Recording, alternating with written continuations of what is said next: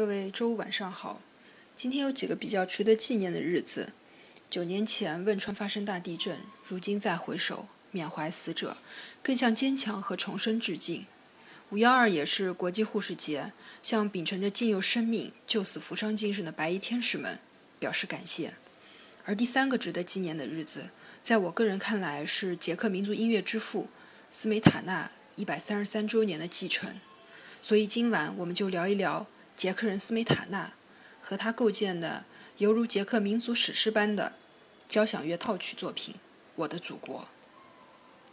谈起捷克共和国，我不知道大家有什么印象。就我而言，第一反应会是米兰昆德拉的小说《生命中不可承受之轻》，或者是卡夫卡的《变形记》，又或是布拉格之春。偶尔也会出现捷克独立后第一任总统哈维尔的身影。然而，把这些串联起来，一定是那首出现在斯梅塔纳失聪后创作的交响乐《我的祖国》第二乐章的伏尔塔河。此刻，我们聆听到的背景乐正是此曲。从1874年斯梅塔纳开始创作《我的祖国》，在他完成第一乐章维谢赫尔德时，就深受耳疾之苦。维谢赫尔德是一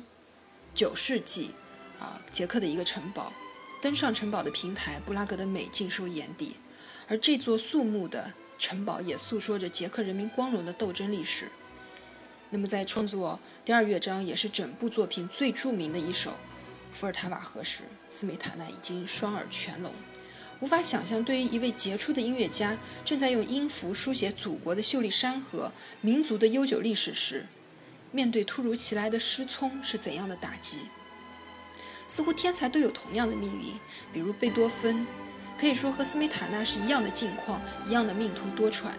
然而，天才们也不约而同地选择面对厄运时不屈的精神。贝多芬扼住了命运的咽喉，斯梅塔纳也依然倾注全部的心血，在五年之后，也就是1879年，完成了拥有六个乐章、恢宏的标题交响乐《我的祖国》。在捷克，他的母亲河就是横卧在首都布拉格的伏尔塔瓦河，它孕育了整个波西米亚文明。在百年民族忧患的沧桑历史中，当捷克经历屈辱、经历磨难时，这条母亲河给予捷克人民力量支援，在历史的烙印上凸显了捷克人不屈不挠、奔腾不息的精神，宛若伏尔塔瓦河激越有力的波浪。当第五段一小调进入到第六段一大调，当小提琴和双簧管配器转换成弦乐群的表达，想不论身在何处，不论属于哪个国家，这份属于民族的拳拳爱意，在世界各地都会被感受。就像我们常说的，民族的就是世界的。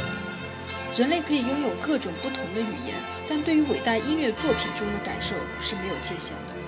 也没有障碍。我的祖国是捷克人民对于这块土地的敬仰，而它具有普世意义。可能是当我们想起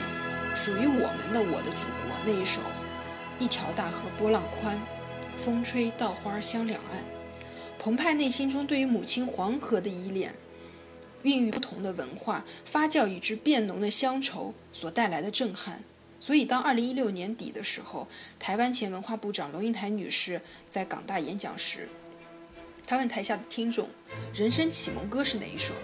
而拿到话筒的港大副校长说：“是刚进大学时师兄带我们唱的《我的祖国》。”龙应台不敢相信，反问一句：“真的？我的祖国怎么唱？头一句是什么？”之后，全场响起大合唱。如果大家有兴趣，可以去搜一下当时的现场视频，非常感人。我常常在想，这样的歌曲是不是过时了？过于红色，但当我不论是听到我的我的祖国，还是斯梅塔纳的我的祖国，内心中产生的涟漪，脑海里不断切换的画面，油然而生的自豪感，我想这恐怕就是音乐恒长的魅力。最后介绍一下今天背景音乐的版本，斯梅塔纳的我的祖国，啊，有十一个版本将近。啊，我大约听过四个版本，挑选了个人最欣赏的这一版，由捷克伟大的指挥家库贝利克指挥。在他因为政治意见不同而流亡海外四十二年后，重新在一九九零年的布拉格之春音乐节上和捷克爱乐乐团演奏斯梅塔纳套曲《我的祖国》。当演奏结束的时候，斯梅啊库贝利克泪流满面。他又重新回到了阔别四十二年的祖国，而六年之后他就离开了人世，所以这也是他一生当中最后一次录音。当然，也有人偏爱卡拉扬版本的《我的祖国》，毋庸置疑，卡拉扬享有盛誉，甚至被称为是指挥帝王。然而，在面对《我的祖国》一曲时，作为捷克人的库贝利克流露出来的是压抑后的喜悦，透着云淡风轻；而作为奥地利人的卡拉扬，在感情剖白上。极力煽情，可以说从民族感情来说，卡拉扬演奏《我的祖国》也并不合适。捷克争取独立，要离开奥匈帝国，而奥匈帝国的人又怎么能够把握好此举的情感性呢？当然，这是我个人的感受了，大家也不妨去听听卡拉扬。最后，在音频结束前，祝愿我们的祖国繁荣昌盛，无灾无难。晚安。